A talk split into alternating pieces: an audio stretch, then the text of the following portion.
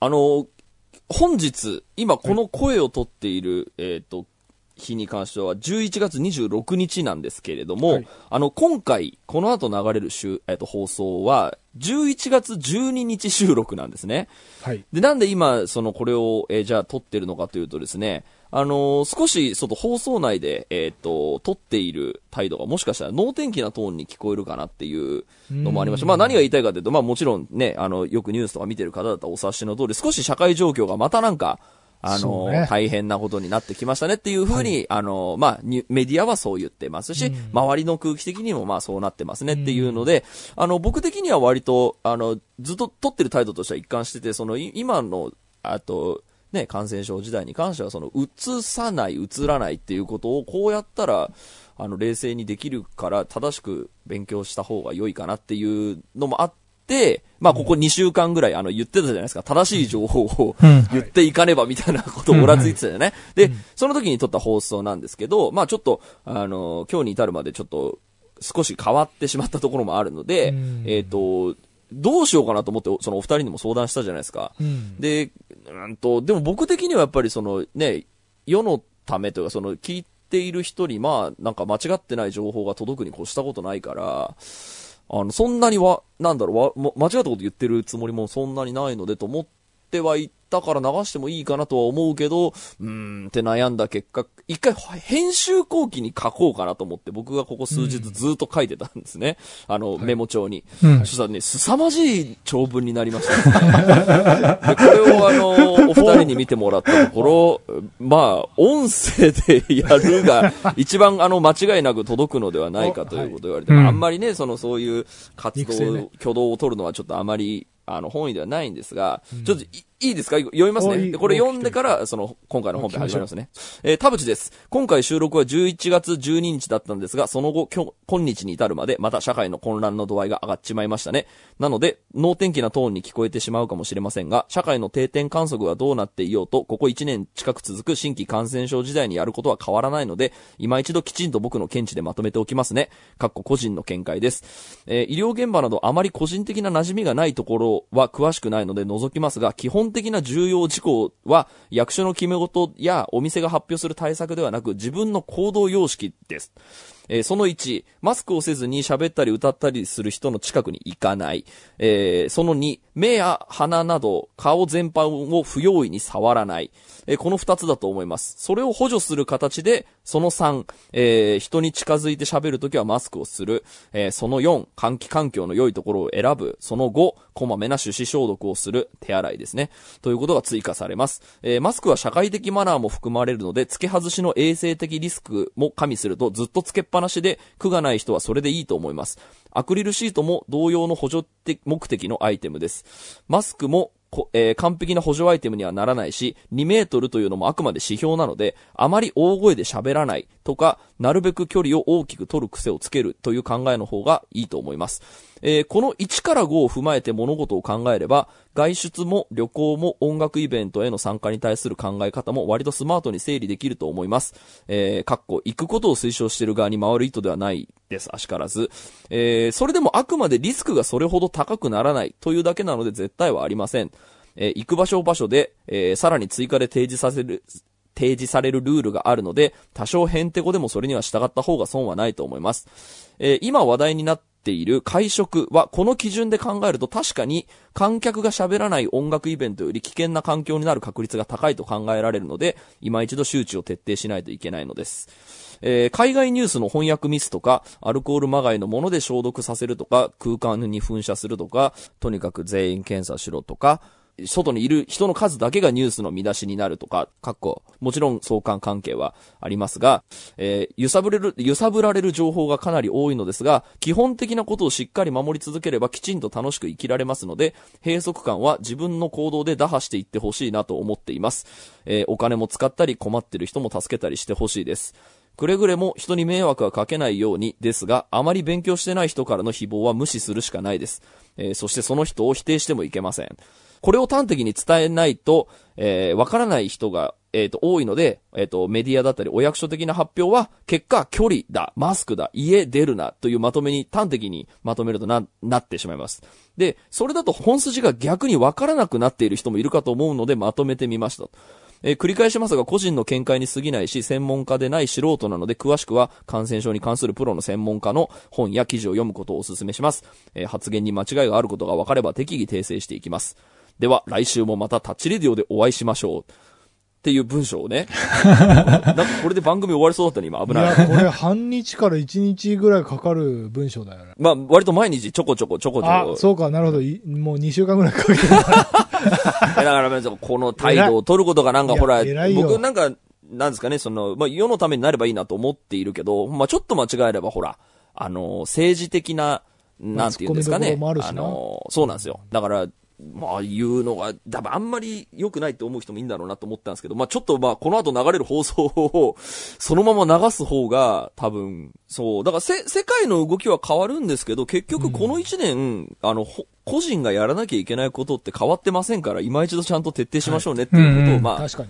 みんな落ち着こうってことっていう、だよね。そうなんです。あの、そんなにこう、今世の中が動いたじゃないんですよ。元からそうなんで、その、ここ1年は。ということで、今週もタッチレディをお楽しみください。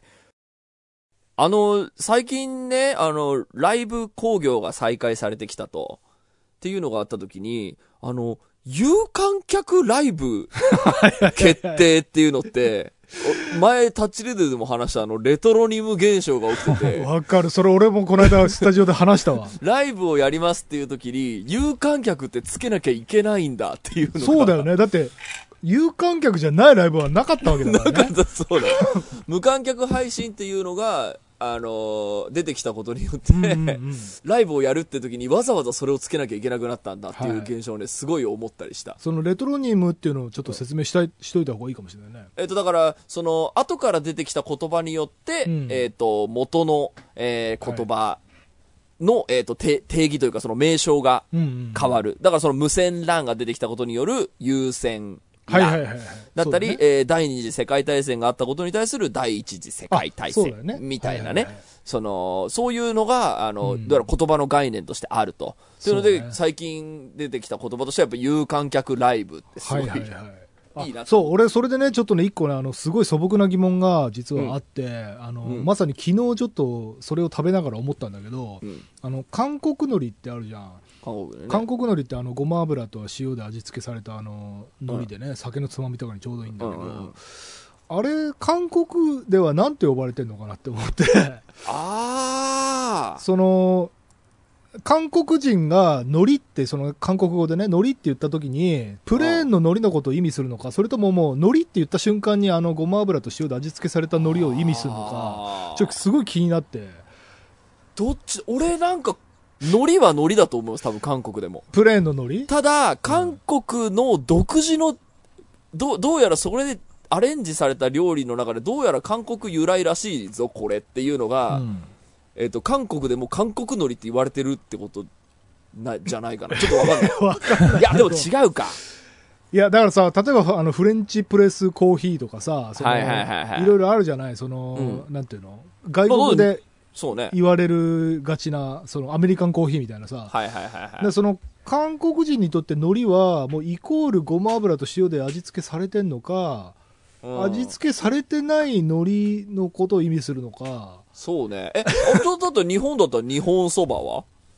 日本そばそうね。だから中華そばと日本そばみたいな感じでしょ？そうだよね。いやだけどねそのあの韓国のさあの海苔巻きのキンパっていうのあるじゃん。きキンパもさ、あのあれ油の味するよね。するする。あれ韓国海苔でしょ、多分巻いてんの。ね、だからあのキンパの海苔もさ、あのそっか。プレーンの日本みたいなプレーンの海苔じゃないじゃん。あの。乾いた海苔じゃないじゃん。うんだからもしかして韓国って乾いた海苔がないのかなってちょっとうわ、そっか、そっちの説もあるか。わでちょっとねそこが俺分かんなくてかんない。どうしよう。韓国の人。韓国の人教えてくんねえかな。そうあのね結構ねそういう気になるあの食材のなんていうのか悩みっていうかあの疑問って俺結構あってあのあと確かに例えばねパスタがねパスタってあの俺が普通に買うスパゲッティはうん100%デュラムセモリナコって書いてあるのね、うん。はいはいはいでこれイタリアとか本場だったらデュラムセモリナ粉じゃないパスタあるのかなっていうのをちょっと なるほどね。お米だってさ、日本だとさ、国産が当たり前に食ってるけど、別に世界中で米って作ってるわけじゃない？うんうんうんで、そのパスタ用の小麦粉っていうのも、もしかしたらデュラムセモリナ粉以外もあるのかなって思って。あー、なるほど。ちょっとこれイタリア人のリスナーの方がいたら聞きたいんだけど。セモリナ粉じゃないパスタあんのかって。でも、全粒粉とかなんかその、引き方によって普通に分けそうな、でもさ、全粒粉も、デュデュモリセモリナ、そのデュラムセモリナ種の全粒粉であって、多分、パスタとしてはパスタ用のそれかないや、わかんないんだけど。米はなんとなく普通にあの、いくつかの種類売ってる、アメリカのスーパーとかだと、うんまあ要はインディカ米と、なんとか米とみたいな感じでやってるから、まあそこは多分分けてるんでしょうけどね。うんパスタは見たことないですね、確かに。そうなのよ。っていうのをね、ということでさ最近すげえ気になっちゃう。情報お待ちしてます。お待ちしてます今週も始めます。はい、田代智和と。田淵智也のタッチレディオ。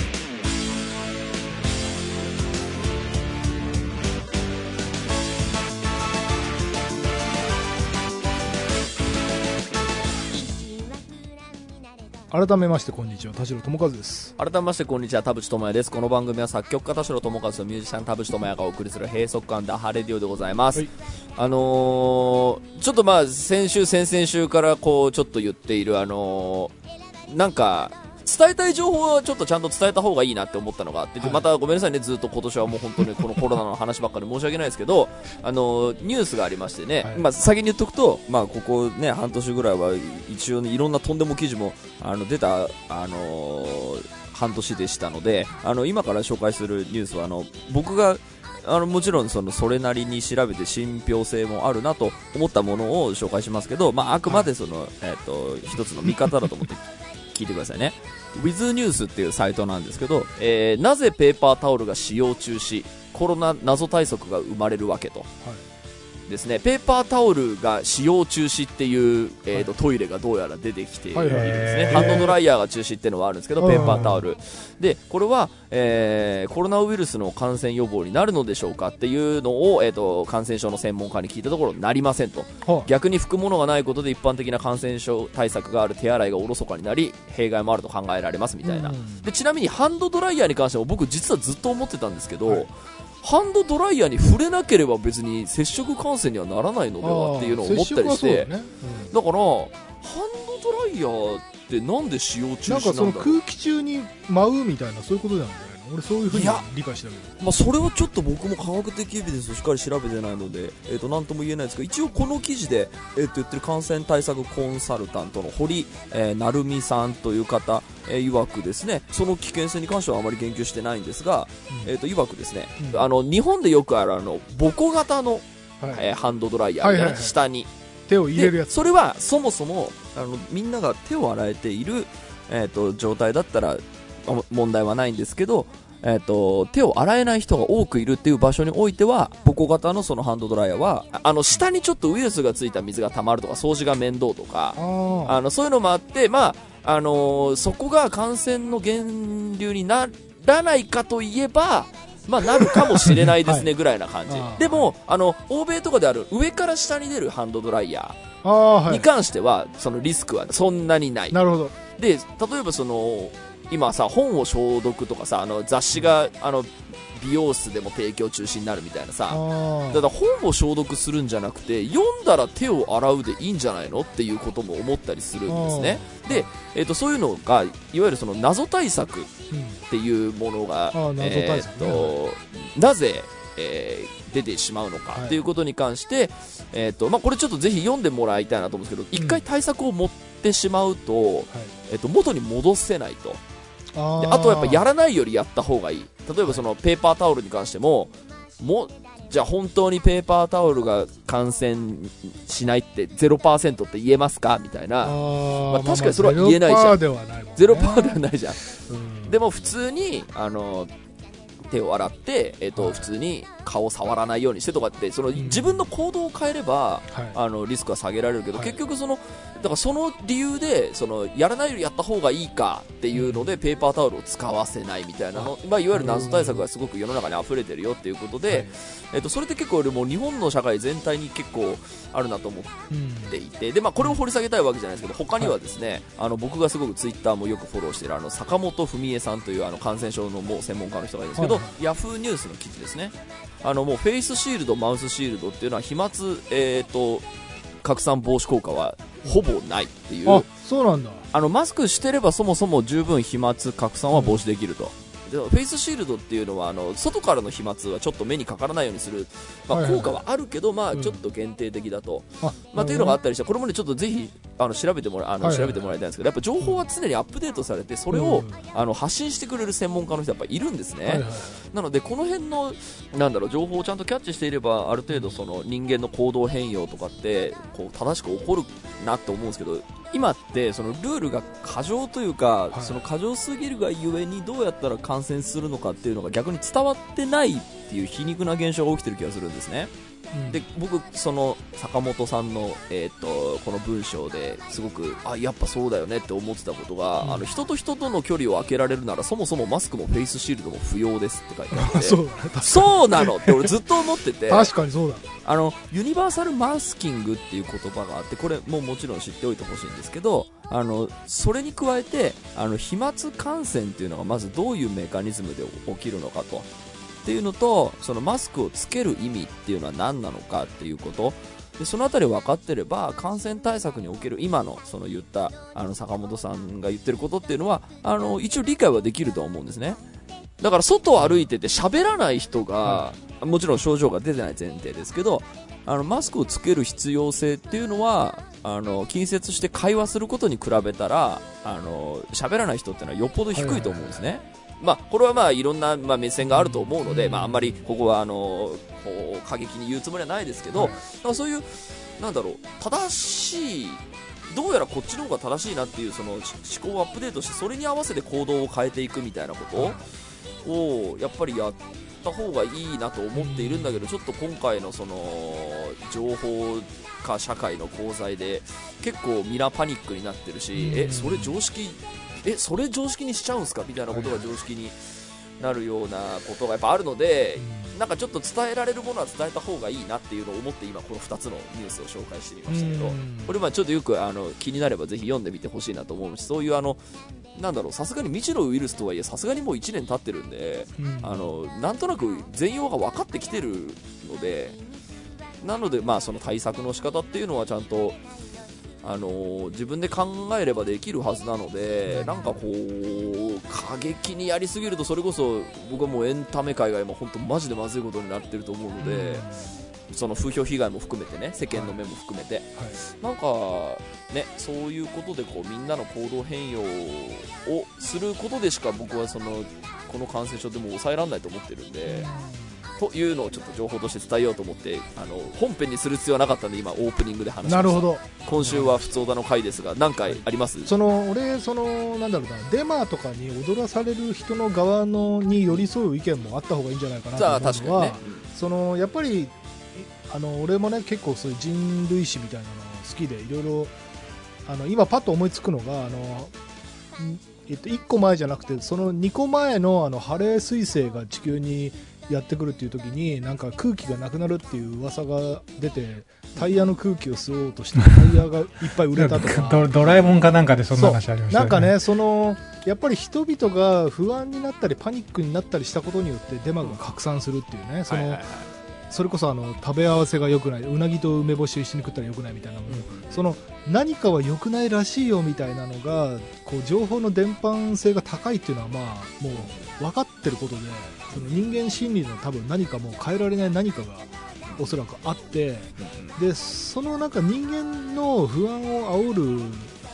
メンタル的なものみたいなものはもう否定できないと思うんだよね。うんそれはどうしたってそれをやめなさいよっつったってそれはもうじゃあ世界人類みんなサイコパスになりななりなさいみたいな話になっちゃうから、その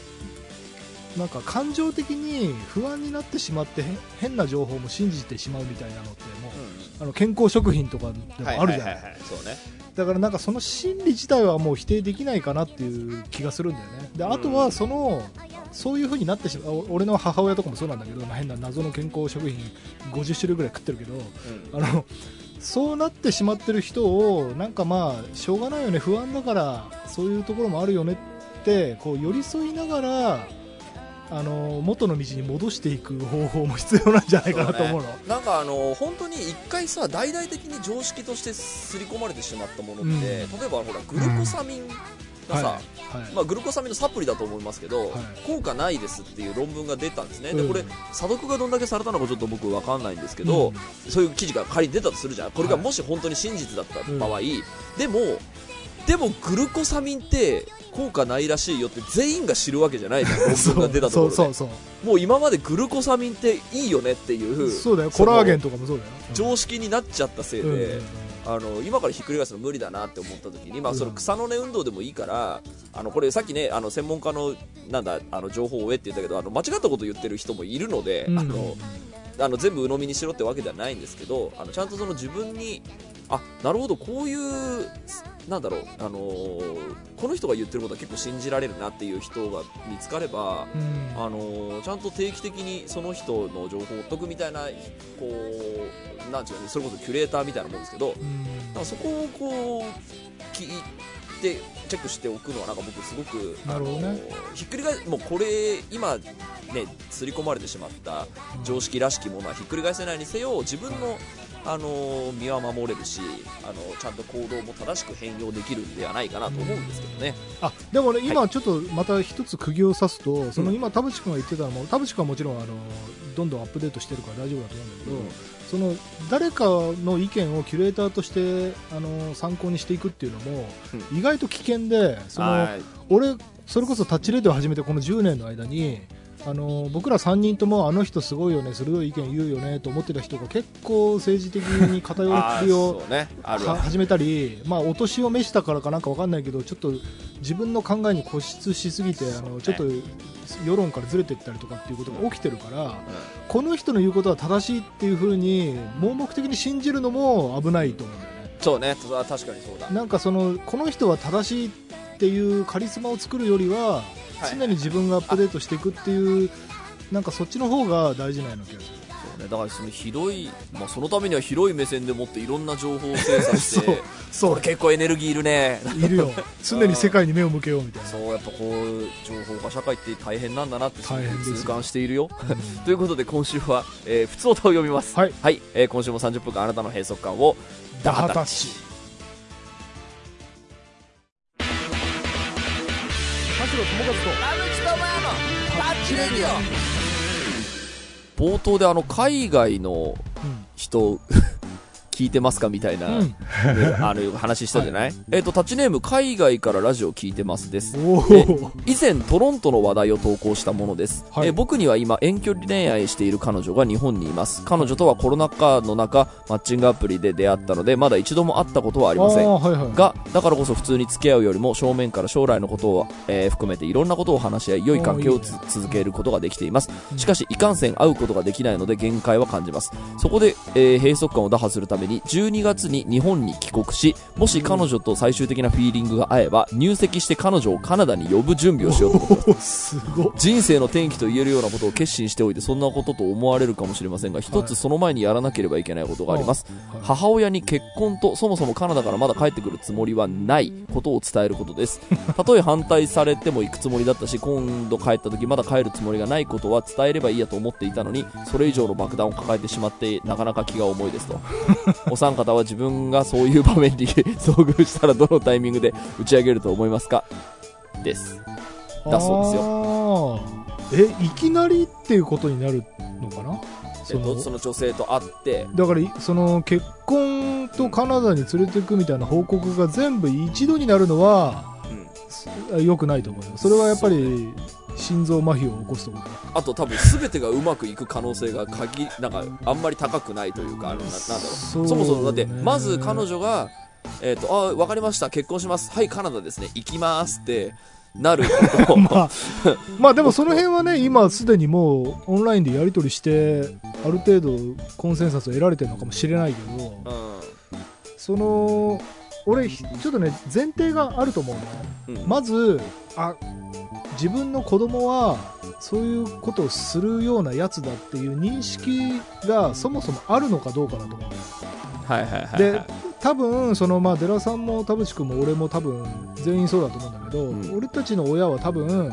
まあこいつだからしょうがねえやっていうのが多分ある。あのー関係をすでに築いていてうん、その上で言うのとなんかこいい子に育てたのに急にぶっ壊れたってなっちゃうのか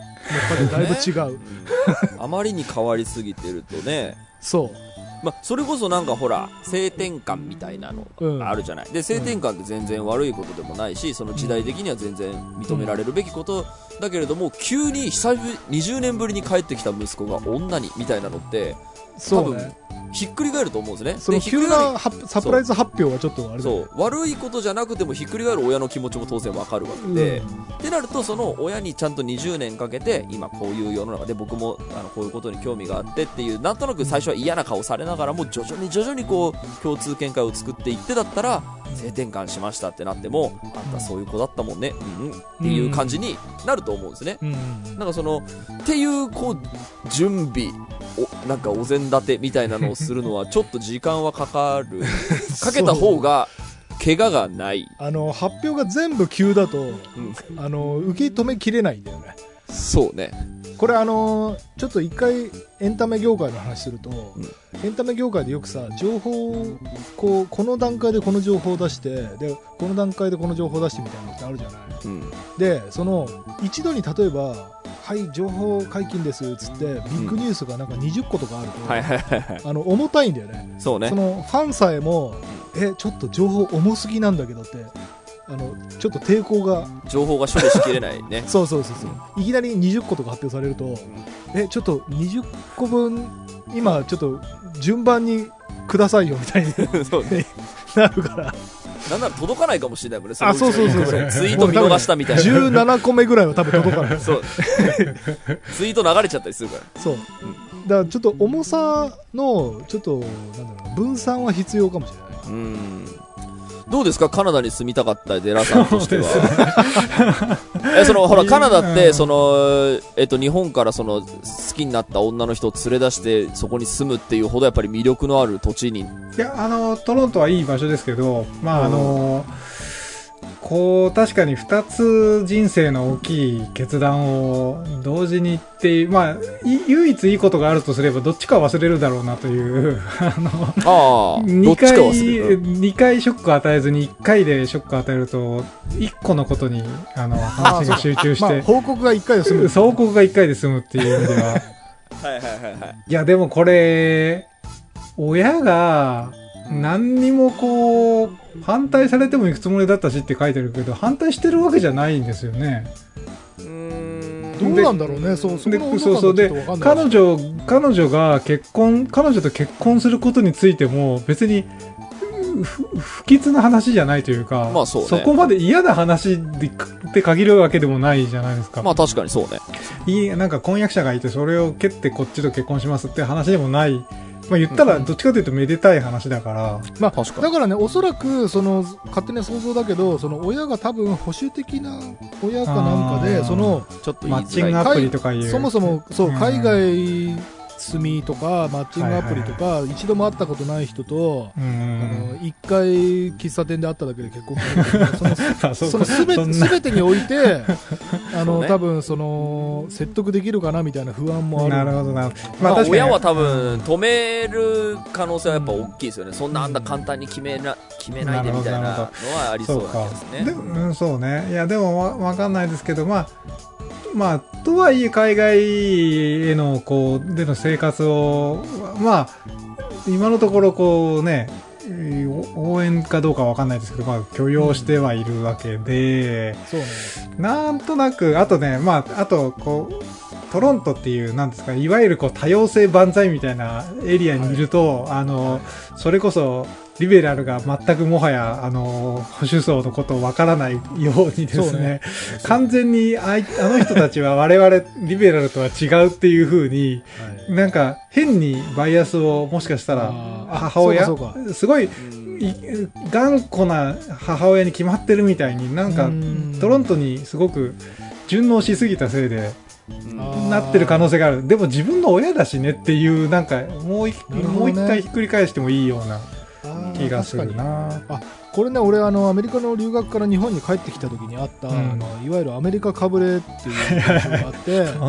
あの、アメリカではそんなこと気にしないのに、日本だといちいちそんなこと気にするんだな、みたいな、うんちょっと、まあ、中二病みたいな。はいはいはい。のあのアメリカかぶれっていうのがあったんだけど、うんでもそれそれで落ち着いてくるとアメリカのいいところ悪いところと、うん。日本のいいところ悪いところの両方がこう見えてくるっていうのうがん。あって、でそのカナダで例えばカナダだったらそのいや別にそんなオンラインで知り合って結婚なんて普通だよ。普通だよねっていうね。うちの親はねそううちの親は生まれも育ちも日本だからもしかしたら理解されないかもって不安があるかもしれないけどでもその多様性っていうのはその考え方が違うっていうことが多様性なわけうだから、んまあねもし親が保守的で自分がそのグローバルだったとしてもその保守的な人とコミュニケーションをとって会話を成立させるっていうことがまさにその多様性をその体現するというか、そうですねその話のわからない頭の固い人をちゃんと説得。させられるトークをできればそれこそがそのグローバルというかそのダイバーシティというかそのそうですね。その頭の固い人と分かり合うっていうことがその一歩先に進むっていうことだからそれをなんかやればいいんじゃないそうね。かな、頭が硬いに決まってるってもしかして思い込んでるんだったらそんなことないよねとかあそうね。そうそう。そうそうそう。そうこだと思いますよね。うん、そうだと思う。なんかやっぱその目的を整理すると、えっ、と、うん。好きになった彼女とカナダで暮らすっていうことが目的なのだから、うん。うん。そこにこうついてくるこう説得の手間みたいなものはすごい、えっと、妥協できるものは妥協した方がいいと思うんですね。あの、だから時間をかけるとかうん。あ時間的な妥協をしてもいいと思うんですよ。だから目的をまず整理して目的はここだと。でここに行き着くためには僕はまず、えっとこれをやってこれをやってこれをやってで親は多分こういう人だろうからこの人を説得するためにはこういうなんか言い方をちゃんと準備してみたいな、とかってやっていくともしかしたらその目的は達成できるかもしれないので、うん。確かにいきなり行くよりかはそっちを考えた方がそうね。良いような気がするんですけどね。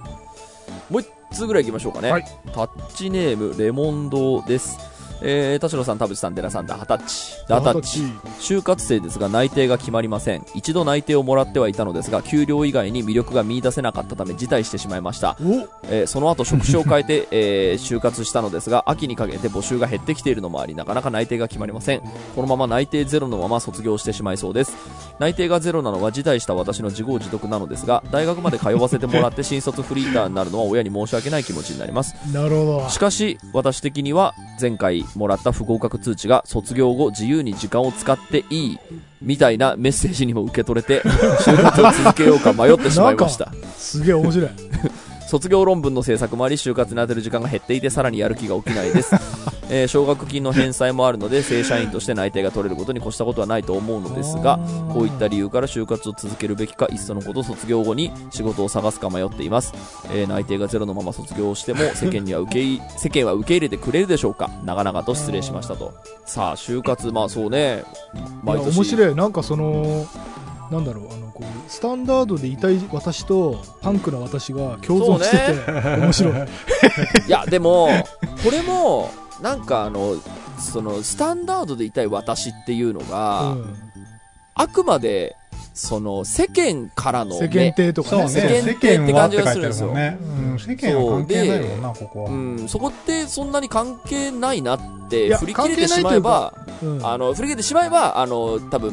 こう、進むべき道は多分見えてくると思うんですけど、で、そこはほら気にすべきものなのかって人によって違ういじゃない？や違うんだよ。今まだ選択肢があるからいいとこ取りができると思ってるけど、うん。いいとこ取りはできないってことをちょっと今言っておきたい。なるほど。その例えばデラさんが東京大学卒業しているけど官僚にはならずに えと普通の労働者として今働いていますけども、うん。ええその、えっといいとこ取りはできないんですよ、うん。なんか学歴があるからいい人生になるとかっていうこともないし、うんうん。そのなんか例えばモチベーションがあれば、たまあ、例えばバンドで成功したいとかさ、あの、アイドルになりたいとかもそうだけど、それがモチベーションがあればトップアイドルになれるわけでもないし、うんうん。その世の中っていろんなバランスが拮抗してて、その、うん。なんか必ずしも願いが叶うわけじゃないから、はいはいはい。その今あなたが捨てたものと取ったものがその必ずしも何かの結果につながるわけじゃないよっていうのだけは覚悟しておけばうん。別にそのなんだろう。だから世の中に受け入れられる場所を確保しながら冒険したいみたいなのは、うん。本当はアマアマちゃんで、そうね。うん。どっちかしかないんだよ。で、その、僕わかんないですけど、その、なんだろう、えっ、と、世間体気にするぐらいだったら振り切った方が良いのでは派なので、そう思う。えっ、と、そこで言うと、まあ、アドバイスがあるとすれば別に、どういう立場になっても、うん。あの、生活はできるんですよ。生きてはいけるはず。で、仕事はあるはずなんですよ。そうそうそう、う。ん、そんなにあの、やべえ国ではないので、うん。日本って。うん。普通に、でも仮にじゃあ仕事がなくたって別に生きていける国だから、ここは。そうだよ。うん、っていうことを考えると、えっ、と、多分どうやったって生きていけるんだって思えば、その一回その、なんだろう、こうまあ、こういう時期の人たちに僕、あの、みんなにちゃんと考えてほしいんですけど、何が自分に向いてるかなとか、何だったら、えっ、と、苦しむことなく楽しく没頭できるかなみたいなものが見つけて、そこで、その中でどうやってお金って稼げるんだっけって調べれば僕自分の進むべき道って割と見えてくるうん。と思うんですね。で、世間体を気にして就職しなければいけないとか、うえーっと、なんかそういうことを考えてややったときに、なんかそれがただ自分の心を苦しめてるみたいなうんことが後々分かっちゃったときに本当心が病んじゃったりすると思うんですね。そう。ね。うん、だから、そこの寄り道って僕あんまりしてほしくないみたいなところがあってですね、なんか、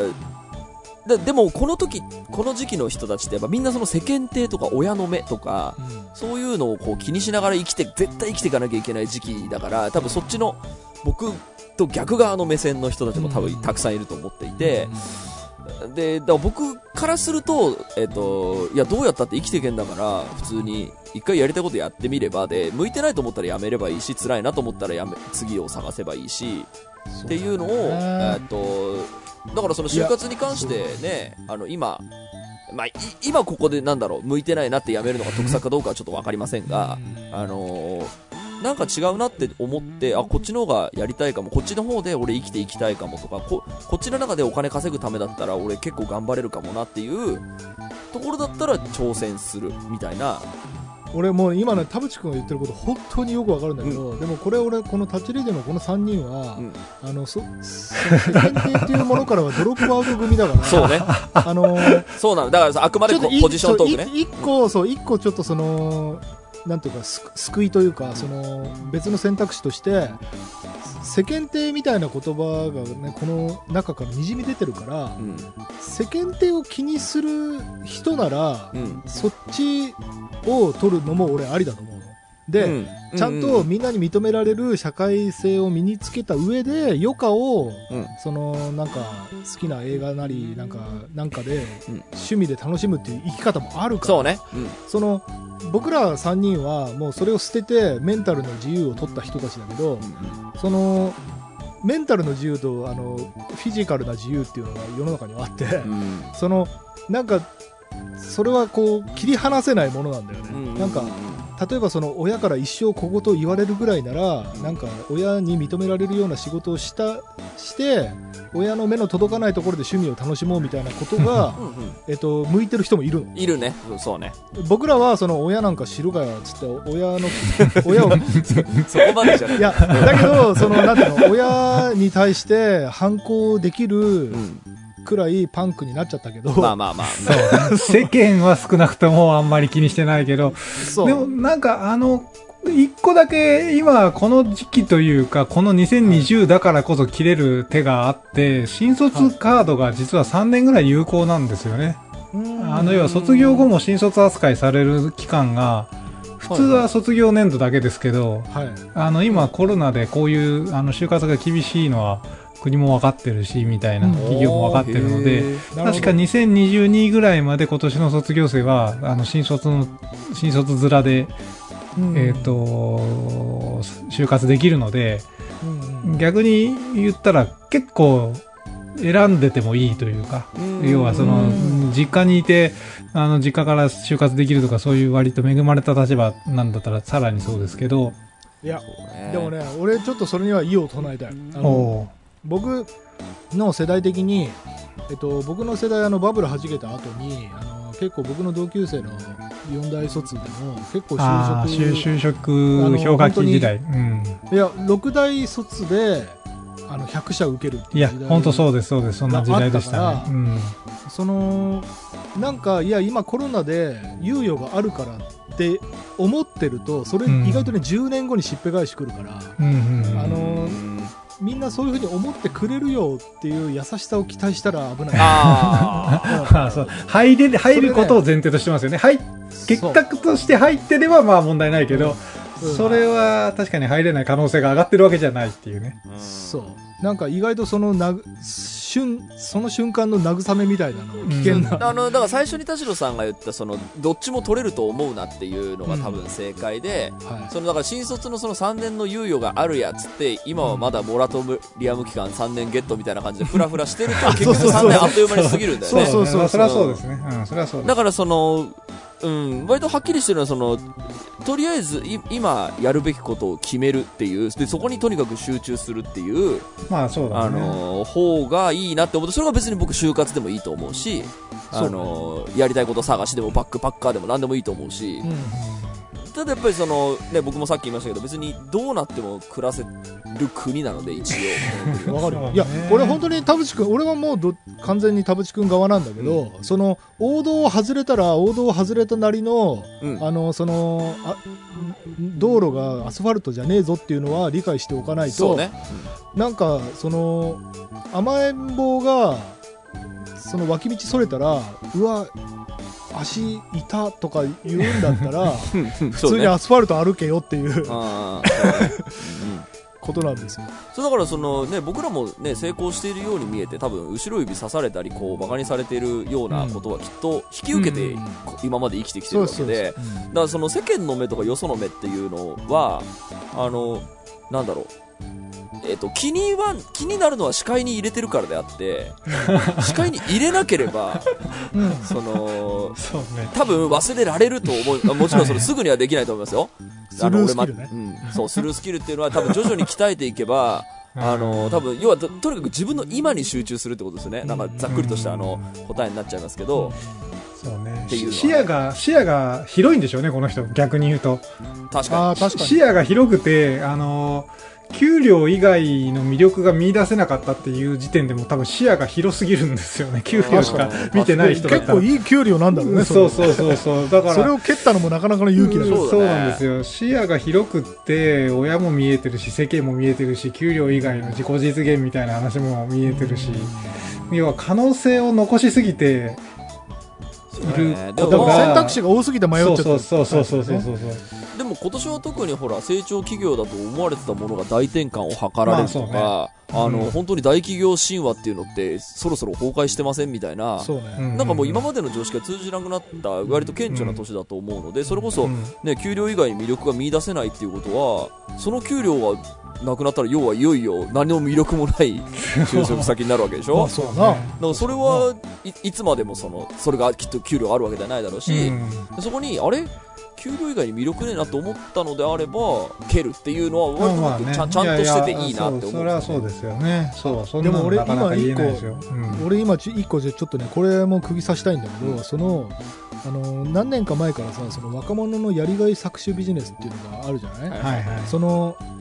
金銭じゃねえんだよってこういうモチベーションなんだよみたいな感じで、そのやりがいっていうものを刺激そのメンタル的なものを刺激して、うん。若者をその搾取するっていうビジネスがあるからちょっとそれには引っかからないでほしいんだよ。ね、ああ、そのだね。なんか給料以外に魅力感じないって言ってる人に意外と危ないありがちなお誘いっていうのがあってそのお例えばそのまあこれ、えっとちょっと言い方が難しいけどあのすまあ世界を救うようなプロジェクトだからそのお金にはなんないけどその生き様として人としての価値上がるよみたいなお誘いっていうのが気がちなんだよねこういうあ人には。ーそうね。でそのお誘い結構危ねえからあの8割ぐらい危ねえ人たちだから そのなんか心の幸せを求めるみたいな生き方もうんあの危ねえ詐欺師がいっぱいいるのでうんちょっと気をつけてほしい やっぱりお金はないよりあった方がいい。そうね。それもそうだしね、うんそのねあの王道を外れたところに、うん。あのビジネスをやってる人たちがいるんだよああ、そのそ、うん。まあ詐欺師もそうなんだけどビジネスそのああなた王道外れましたねってこっちにいい道ありますよっつってあの斡旋業者みたいなのがいて、そいつらがすごくうさんくさいから、はいはいはい。そこに対する嗅覚もちょっと持ってほしいんだよねそうね。なんかあ給料以外のいい、いうんやりがい生きがい見つけちゃったって思ってもそれ大体あの前かしだからうん。こういう人宗教にはまりやマジすかったでりするもんな。マジでそうマジでマジで、うんそれは本当に気をつけてくれないと、はい。そうね。ちょうど本当にもう多感な時期でしょうし、いろんな誘惑があるその時期でしょうから。そうだよそれだったら給料がいい方がまだマシだからねひそう、そうなの。あの、僕の兄とかやっぱ正社員最高って言ってるんで、うんあの、僕の兄貴も結構いろんな、あの、渡り歩いてこう、世の中をい今生き抜いてきましたけど、はいやっぱりあの、もうそこをすごい声高に言いますからね。やっぱ正社員が最高だよ、つって。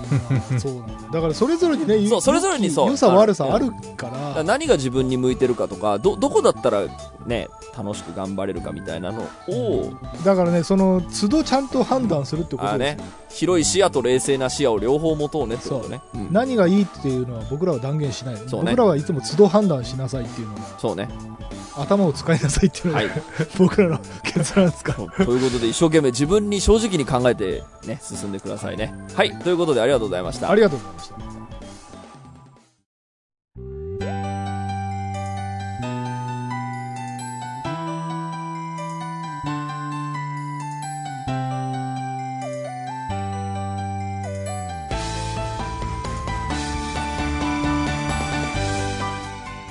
はい、エンディングのお時間でございます。今週もありがとうございました。番組のご意見、ご感想はブログのメールフォームよりお寄せください。タッチ2人に話してもらいたいこと大募集でございます。えー、e メールアドレスはタッチレディオアットマーク Gmail.com、tacchiradio アットマーク Gmail.com でございます。えー、オフィシャルツイッターの方もぜひチェックしてくださいということで、えー、タッチメールもですね、えっ、と、久しぶりにやりましたけれども、うんうん、あのーなんかね、ちょっと減ってるような気がします。いや、でもちょっと硬派なネタが、こう今日二つとも硬派でしたね、だいぶね。あ、まあ今日ね、選んだのは、ちょっと前のやつだったんですよね、今日選んだやつが。うんうん、そうですよね。うん。やっぱりみんなもう送るネタなくなってきてんじゃねえかなっていう。いや、でもまあ、こう人生の大きいね、就活にしよう、結婚にしろ、住んでるところを変えるにしろ、こう、大きい話が多いですね。リクルートみたいな話になってきましたね、どうも。そうね確かになもっと軽いネタも欲しいですけどね。あの、一個あるのが、あの、高校生なんですが、歯磨き粉が未だにつけられません。あメールありましたね。うんええ、ミント味もえブドウ味もイチゴ味もどれもダメです。ああ味がダメなんだそう。なんか子供ムイソちゃんですねそうそうそう。これ、これどう、どうしたらいいのか。もう一生歯磨き粉はつけられないかと最近思うようになりました。っていう、はいこういう、閉塞感こういうやつ欲しい？欲しい。こういうのいいですよね。でえ？もなんかあれだよね。しあの俺知り合いでなんかちょっとそのちょっとあの、言い方を迷うけどあの、え。ヒッピーっぽい人がねえはいはい。いいいるんですけどあの歯ブラシ使わないで塩であの指指に塩つけて口の中も 揉むっていう人がいあてーインディアンみたいな。そうでも別にそれでその人歯医者もにも行かずに虫歯もなく別に生きてるから、はいはいはい。いいんじゃない？別に。その自分なりの。普通に僕歯磨き粉使ってないし。ああなるほど。はへえ。まあ歯磨き粉、うん、そうだよね。な、なくてもいいやつありまい。す歯磨き粉の必要性が僕あんまりわかんないですうんうんうね。んなんかまあフッ素コーティングするとかなんかわかんないですけど、し白くなるとか。そう、はいはいだから別に自分なりにいいと思う方法が見出せれば、そうあと、そのね、あの、味があると、長く歯磨きしないっていう、正しく磨かないかもっていうことを言ってる人もいて、ああの、味があるかうんらすぐ磨いた気になってペッてやっちゃそういうことか。うみたいな。あー確かにな。そう。で、やっぱブラッシングの、その、歯と歯茎の、に対する角度とかが大事で、あの、まあ、僕も別に正しい歯磨きをちゃんとやってる方ではないと思いますけど、物草なんで。だから僕、俺、歯磨き粉、多分、子供の時以来使ったことないですよ、俺。二十歳以降は多分絶対使ってないです。えうん。え？あ、使うの？そんなに？まあ、いまあ一応使う一応使ってる。あ、そうなんだ。使ってるけどまあなんか、あのーまあ僕、それでしかやってないですけど、たまにあの、なんかほら、歯周病予防のこう、くちゅくちゅペでやるだけみたいなのを、はいはいはいはい。歯医者からもらったりすると、あ、これいいな、つって、ちょっとやったりするけど、だからその、歯を磨くところ、時と、その、口内病予防っていうのは、えっ、と、別に一緒にしなくても良いのではないですかね。そうね。うん。はい。はい。思います。解決した。はい。という。ことで、こういうキャッチーなメールも大募集でございます。今週はここまでです。はい、お相手は田代智和と。田淵智也でした。また来また来週。